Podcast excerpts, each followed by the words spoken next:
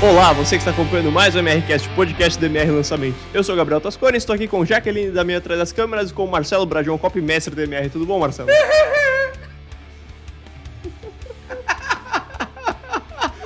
Não corta não, Jaque.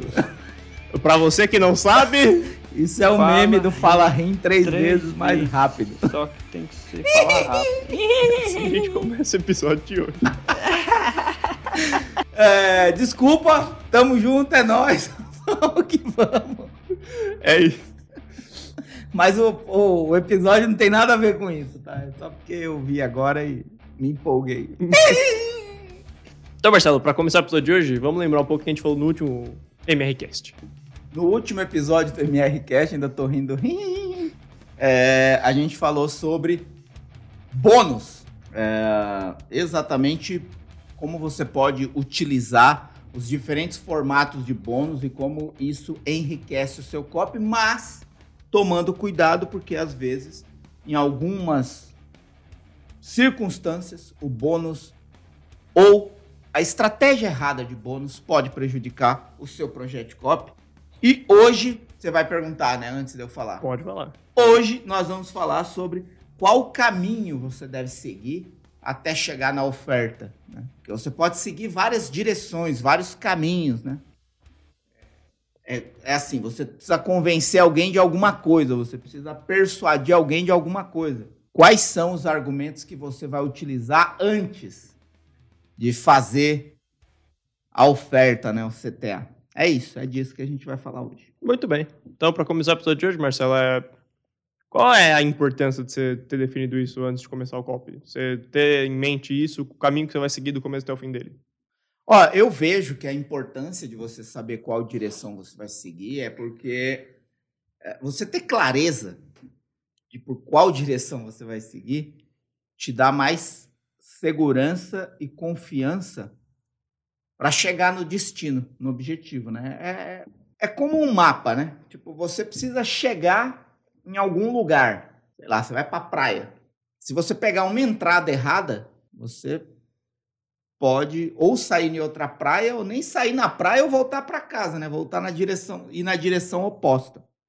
Então, saber o caminho que você vai seguir é muito importante para você determinar quais são os argumentos que você vai utilizar e, principalmente, se você vai ser mais direto ou menos direto. O que, que eu quero dizer com isso, né? Se você pode ir mais direto ao ponto da oferta ou menos direto ao ponto da oferta. Isso tem a ver com o quanto você conhece as pessoas para quem você escreve. Se você tem um público mais quente, mais aquecido, mais preparado para a oferta, você pode ir mais direto ao ponto, né? Trabalhar mais a oferta mesmo, mais a promessa. É, por exemplo, eu tenho, eu tenho nós aqui na M R temos vários produtos. É, normalmente, os nossos produtos eles são mais direcionados a pessoas que já nos conhecem, já conhecem os nossos resultados. Então, para esse tipo de público mais preparado, mais aquecido, a gente não precisa dar muita volta para fazer a oferta. Você vai mais direto ao ponto. Agora, tem alguns produtos que o público é frio, é despreparado, não conhece o suficiente, nem da oportunidade, nem da gente, nem dos especialistas. Então, você precisa contextualizar mais, envolver mais as pessoas de forma indireta até que, que elas estejam preparadas para receber a oferta. Então, acho que a importância de você saber o caminho é saber, inclusive, com que velocidade ou com que rapidez você vai chegar no objetivo que você tem, que no caso do copy, é sempre vender alguma coisa para a pessoa. É isso. Show. Então, basicamente, você... como é que você define isso? É pelo, pelo tipo de público? Ou pelo tipo de mercado? Muda, dependendo da situação? É, é eu, eu acho que tudo influencia, tá? É, o, o mercado que você atua, o nicho que você atua. É, eu acho, às vezes, que a, a, se tem concorrência nesse seu mercado... A concorrência te diz muito sobre o que está funcionando e o que não está funcionando. E, principalmente, as pessoas para quem você está escrevendo, né?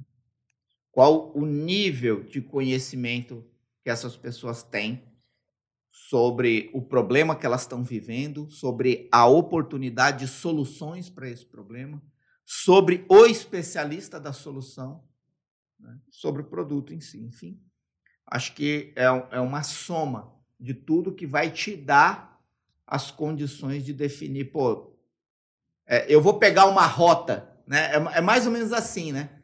Eu vou pegar uma rota é, numa pista asfaltada, toda pavimentada, com todas as, as, as instruções, placas de trânsito, mas sem pedágio.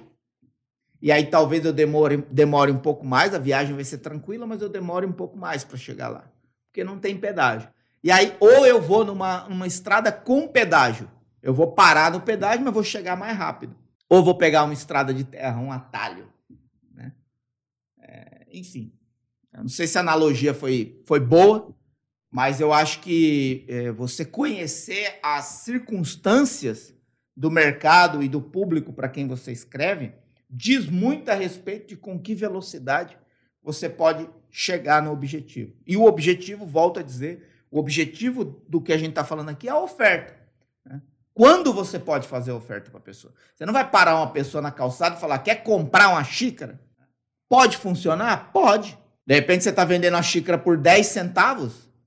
Pode funcionar. Agora, vendendo uma xícara por dez centavos, você ganha dinheiro? A aí... xícara... Aí já é outra questão, né? Então, às vezes, as pessoas brigam por preço, mas perdem lucro e faturamento. E quando você briga por preço, de repente, uma pessoa vai e vende uma xícara por cinco centavos. Pronto, ganhou de você. Ninguém mais escolhe a sua xícara, porque a briga ali foi só por preço.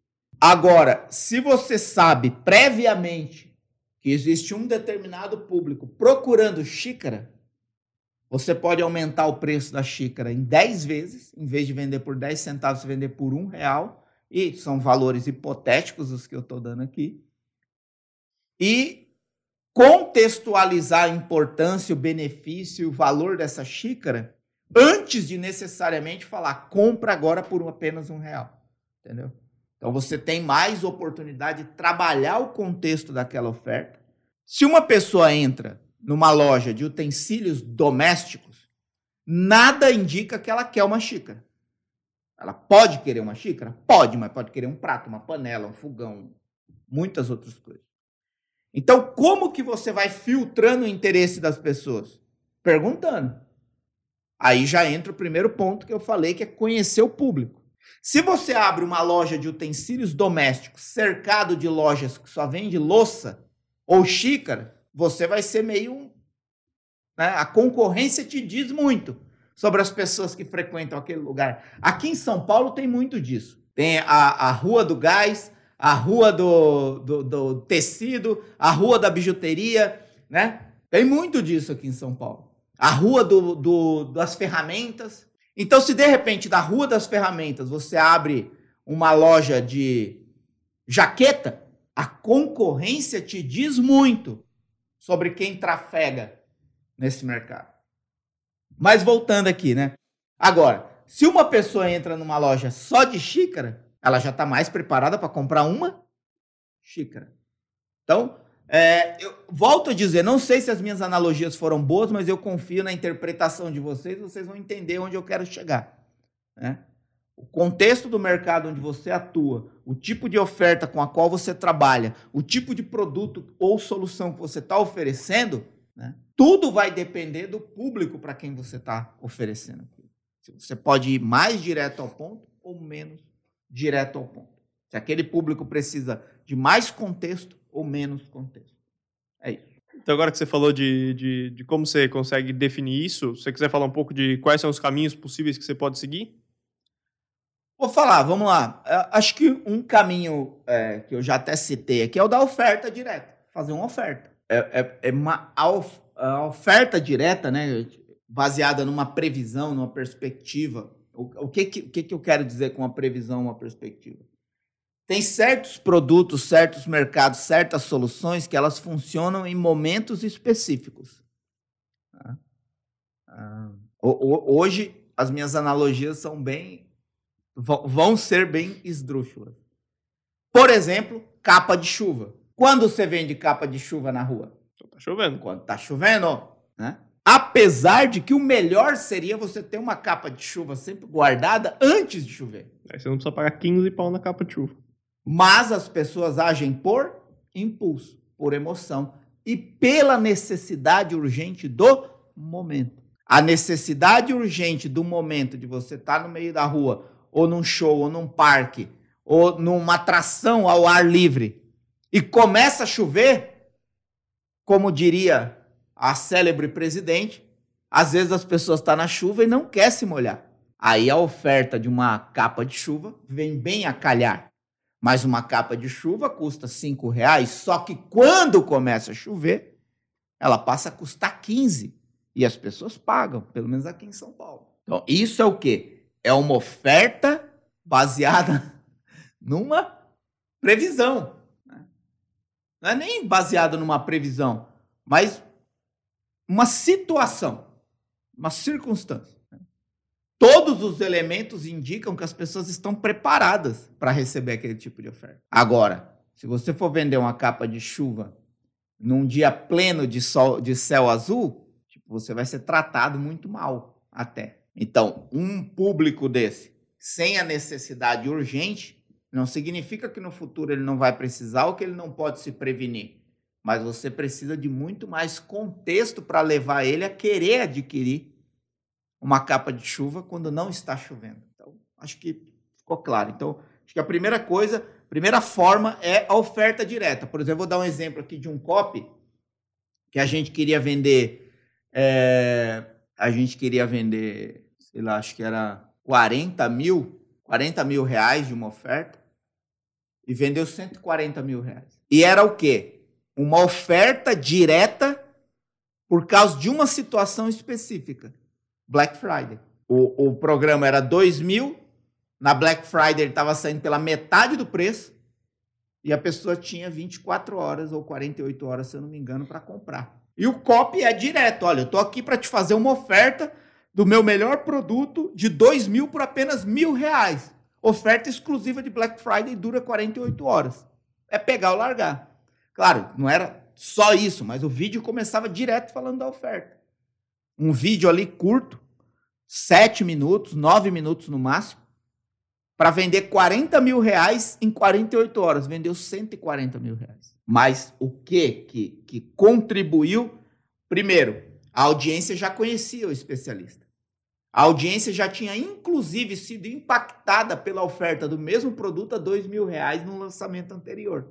Mas a circunstância da Black Friday criou uma oportunidade de se fazer uma oferta direta para um público aquecido, preparado e combinado com a circunstância do momento. Pum, funcionou. Então, esse é o primeiro caminho que você pode seguir da oferta direta. Né? Outro caminho que você pode seguir, uma promessa, uma promessa de benefício. E aí, o que, que é importante? Você, você saber é qual o problema da pessoa. Se você identifica que a sua audiência tem um problema, sei lá, está com dificuldade de gerar tráfego, está com dificuldade de escrever copy que converte, está com dificuldade de falar inglês. É, é, essa, esse, esse é o problema da sua audiência. O que, que você pode fazer? Uma promessa, né? Uma promessa de resultado, para a pessoa alcançar aquilo que ela não está conseguindo alcançar de outra forma. Então, mas a promessa ainda é uma alternativa mais direta, porque quando você faz uma promessa de resultado para alguém, a pessoa pode rapidamente supor ou imaginar que aquilo se trata de uma venda, de uma oferta. Né? Quando você fala assim, como criar sua empresa do zero em apenas cinco semanas, a pessoa pode imediatamente supor que, como há por trás daquela promessa um especialista, ele vai vender a solução. Ele vai te falar que é possível, mas ele vai vender a solução. Então, a promessa ainda está no campo daquilo que é direto. E você pode fazer uma promessa baseada num sistema, num método, num mecanismo que você tem que diferencia a sua promessa dos demais. É... Por exemplo, eu gosto de dar o exemplo do P noventa X, né? Que é o programa de emagrecimento que explodiu nos Estados Unidos há vinte anos atrás e provocou uma onda em todo o mundo, né? De treino HIIT, de tre... tal. E naquela época já existiam muitos produtos de emagrecimento. Mas por que, que o P noventa X explodiu? Porque ele tinha um mecanismo único. A promessa era baseada num sistema exclusivo, num método diferente de tudo que as pessoas tinham ouvido até aquele momento. Por exemplo, as pessoas tinham ouvido de dieta, tinham ouvido de exercício, tinham ouvido de, de série, tinham ouvido muitas coisas para emagrecer. Mas ninguém chegou e falou assim, você precisa do método P noventa X que provoca uma confusão muscular e rompe o platô e faz você emagrecer mais rápido. Porque mesmo quando você não está praticando o exercício, seu corpo está emagrecendo. Meu Deus, o que, que é isso? Era o P noventa X. Então, o que, que é isso? É uma promessa, mas é uma promessa baseada num diferencial de um método, de um mecanismo, de um sistema que é único, que é exclusivo. E aí provoca o diferencial. É como você plantar uma árvore no meio de um gramado. Aquela árvore vai chamar a atenção no meio daquele gramado. Você tira a árvore, fica tudo igual. Então, você é, se destaca, né? Então, essa é a segunda opção. A primeira é a oferta, fazer uma oferta direta. A segunda é você fazer uma promessa de resultado, desde que você tenha identificado o problema previamente, para poder fazer uma promessa diferente. É, até porque quando você identifica um problema, muito provavelmente a maioria das pessoas que procuram é, resolver os seus problemas, existe uma grande chance de que elas já tenham tentado outras alternativas. Então, se você não, não é diferente na forma de expor a sua oportunidade, as pessoas podem simplesmente achar que você é mais um, ainda que você não seja. Mas as pessoas criam margem para pensar, pá, mais um falando a mesma coisa para atingir tal resultado.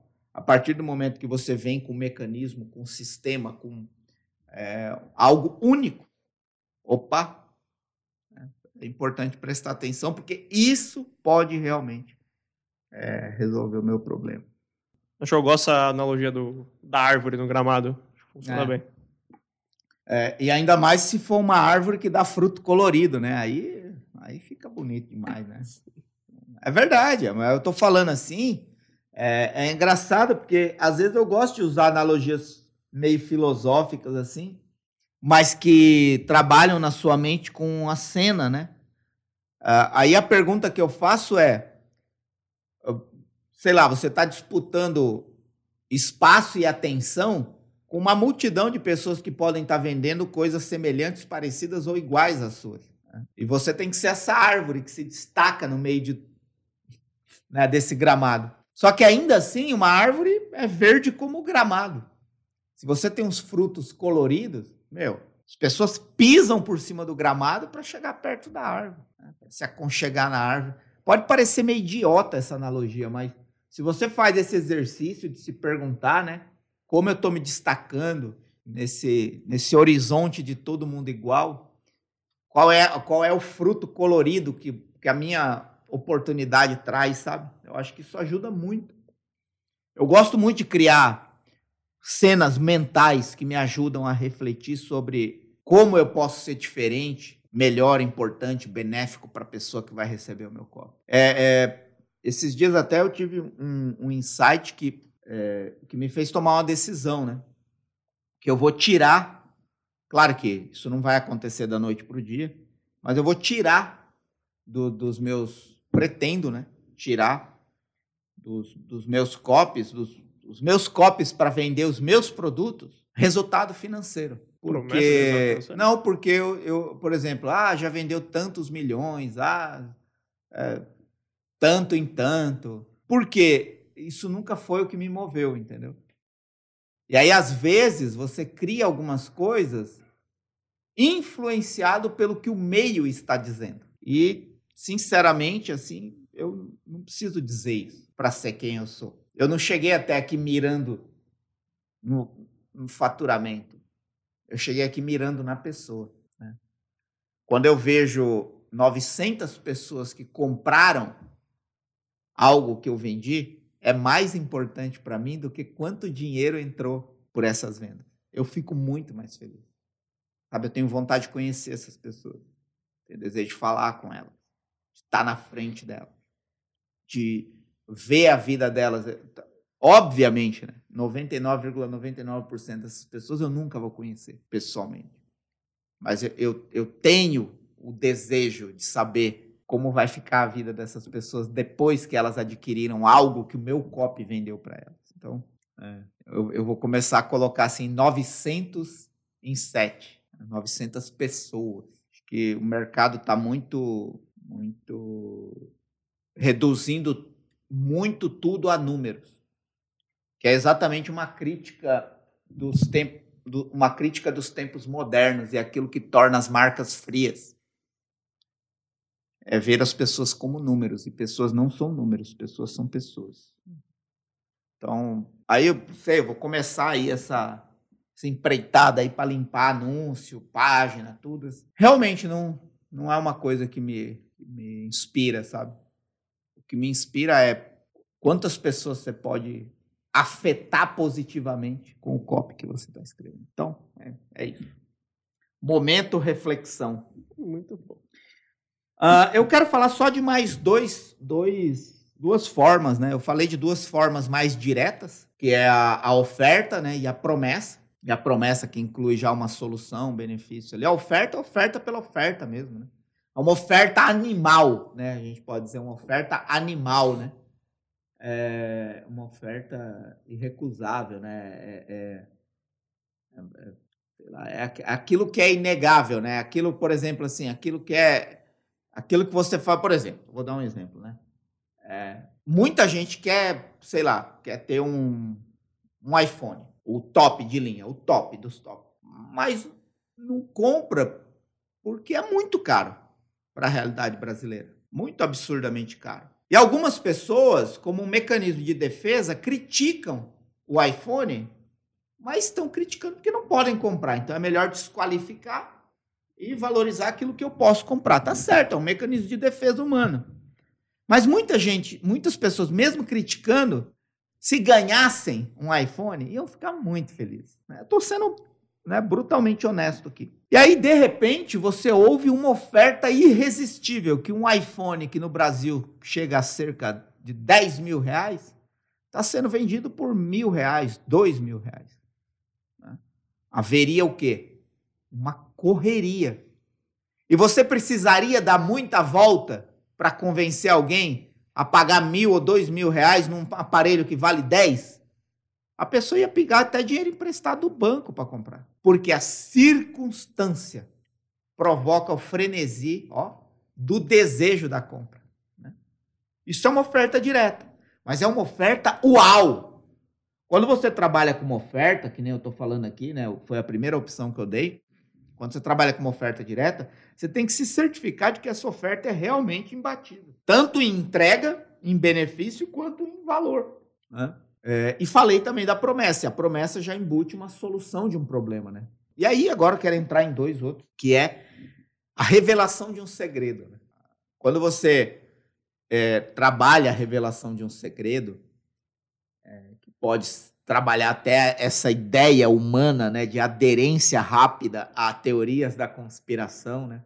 Pode explorar muito o inimigo comum, mas pode também revelar um segredo que as pessoas estão querendo esconder de você, ou que algumas instituições estão querendo esconder de você, ou até mesmo um segredo mais simples, sem explorar tanto o inimigo comum, um segredo que você descobriu ao longo da sua jornada e você está querendo entregar isso para as pessoas, para que todos tenham a mesma condição que você teve de chegar onde você chegou. Então, você pode trabalhar a revelação de um segredo. Quando você trabalha a revelação de um segredo, por exemplo, a revelação de uma estratégia é, que foi descoberta nos porões da, da NASA, que está revolucionando o mercado financeiro, o sistema de saúde ou qualquer coisa, é, isso provoca muita curiosidade nas pessoas. Só que é uma forma indireta. porque a pessoa não tem condição rápida de supor ou imaginar que aquilo se trata de um produto. A pessoa tende a ser provocada a seguir adiante no copy por uma intenção curiosa de descobrir o que está por trás daquilo. É, aquele, é, aquela, é aquela headline, aquele começo de copy que você não consegue simplesmente ignorar que você foi impactado por aquela headline, porque ela provoca a sua curiosidade de tal forma que você não consegue dormir sem descobrir do que se trata. Você não consegue dormir sem descobrir do que se trata. Uh, por exemplo, um, um copy, um copy é, que, eu, que eu vi recentemente, que é assim, como... É, o que está matando os idosos subitamente? Percebe como tem um segredo, tem uma curiosidade, é importante você saber. Depende do público para quem você escreve. As pessoas vão querer saber o que está matando os idosos subitamente, de repente, pelo mundo. Enfim, é um copy aqui que me veio na cabeça, que eu lembrei. Mas você pode trabalhar essa questão do segredo e não necessariamente usar essa palavra. Segredo revelado. Porque eu acho que parte... da riqueza dessa estratégia de revelar um segredo é perdida quando você usa a palavra segredo e revelação. Né?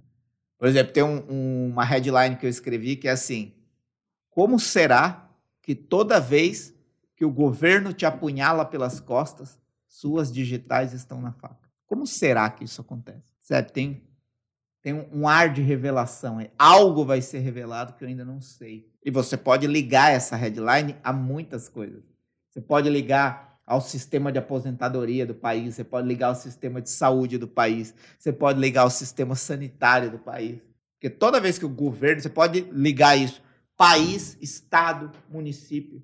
Esse copy serve para qualquer coisa que você queira falar mal do governo. E falar mal do governo é uma coisa muito boa para atrair pessoas. Né? Então... É... essa opção de, de revelar segredo, ela está muito ligada à curiosidade. A pessoa lê aquilo e, e, e se perguntar: o que é isso? Como será isso? Que segredo é esse? Que revelação é essa? Né? E isso funciona muito bem também em anúncio, né? Em e-mail, né? Assunto de e-mail. E é uma forma bem direta de você prender a pessoa e ir conduzindo a pessoa até preparar ela, até ela falar: ah, agora eu entendi. Aí ela está preparada para receber uma oferta. E por último, a história, né, que eu quero falar, que é talvez a forma mais indireta de você começar um copy, é contando uma história.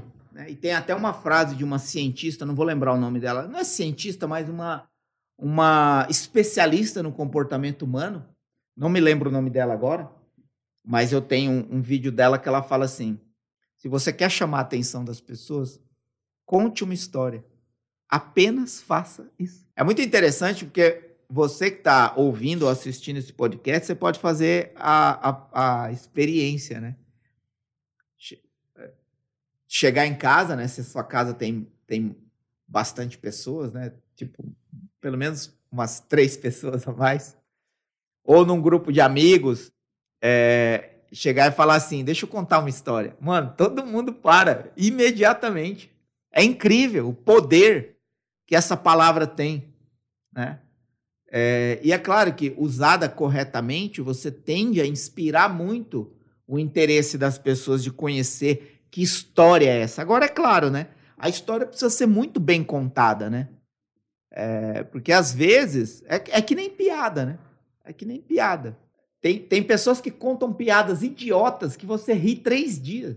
E tem pessoas que contam piadas muito boas que você fica com raiva de como aquela pessoa conseguiu estragar essa piada. Entendeu? Então, é, é, é, é preciso adquirir, né, um, um, uma habilidade de se contar história, sabe? De, de, enquanto você está contando a história, fazer com que a pessoa saboreie aquele momento em que ela está ouvindo a história, a ponto de ela sequer esquecer que ela está envolvida num ambiente que a qualquer momento pode apresentar um produto, uma oferta, uma solução para ela comprar. Então, é, é, é legal, se você tiver a oportunidade, faz essa, essa experiência. Mas tenha uma história boa para contar, né? É, chega, chega em casa ou perto dos amigos e fala assim, tem uma história para contar para vocês. Mas na hora todo mundo presta atenção em você. Mas você pode também zoar e falar, não, eu estava só fazendo um teste para ver se funcionava. Mas você vai ver que funciona, né? É, é, que é o que essa especialista diz, né? Se você quer chamar a atenção das pessoas, comece contando uma história. Apenas faça isso, né? E aí é muito interessante você ver é, estratégias é, de grandes discursos das maiores personalidades da história. Você vai identificar que dentro dos discursos existiam muitas histórias sendo contadas, né? É, então, eu acho que uma das formas mais indiretas de você é, prender a atenção de uma audiência mais fria, menos preparada, é contar uma história. E aí, contando a história, você vai construindo aquilo que você quer para preparar a pessoa para receber a sua oferta. Então, isso é uma... É, a, a história serve até como um elemento de conexão, mas de distração, no sentido de entretenimento, de entreter a pessoa, envolver a pessoa.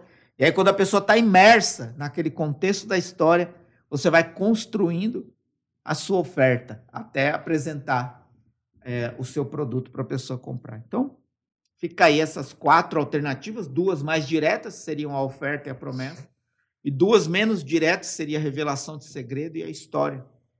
São formas, né, pela que você pode seguir de direção no seu copy até chegar na sua oferta. E isso é muito bom, né, você começar um copy já com clareza disso, porque não adianta dizer que um copy de oferta direto vai funcionar para público frio. Pode funcionar? Pode, mas tem menos possibilidade de funcionar, né? Então, para público frio, ou seja, público menos preparado, você trabalha contextos mais indiretos para começar o copy. Mais curiosidade, mais emoção.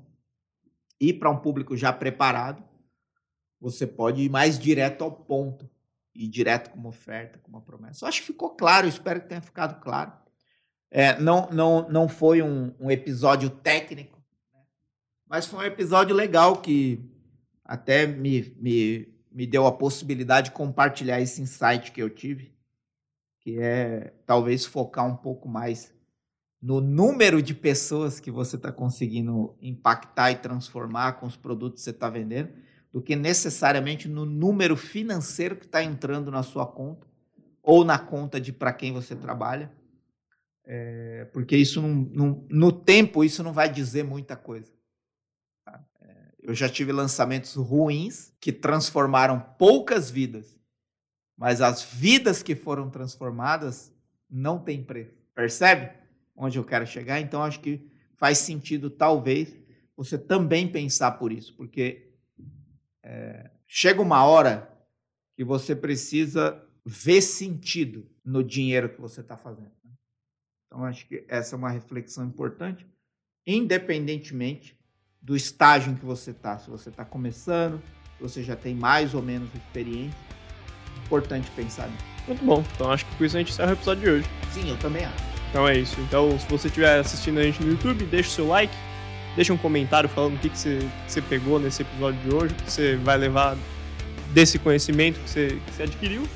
É, se inscreva no canal do Marcelo, na descrição tem links importantes, onde você tiver vai ter playlists e listas de reproduções dos outros episódios. Se você estiver no Spotify ou outra plataforma, corre no Instagram do Marcelo, arroba Marcelo Bragion, e lá você encontra os mesmos links que tem na descrição do YouTube. E é isso, muito obrigado a você que acompanhou até aqui, até mais. Você que está no YouTube agora, não sai do YouTube sem se inscrever no canal, se você ainda não é inscrito. Se inscreve agora. Tem aí, ó, inscrever-se, clica em inscrever-se, aí vai aparecer um sininho, você toca no sininho também, porque esse sininho vai te dar a notificação de todas as vezes que sobem vídeos novos aqui nesse canal do YouTube. Dá o like, compartilha e deixa o seu comentário aqui embaixo, que ele é muito importante para os próximos episódios. Tamo junto, é nóis!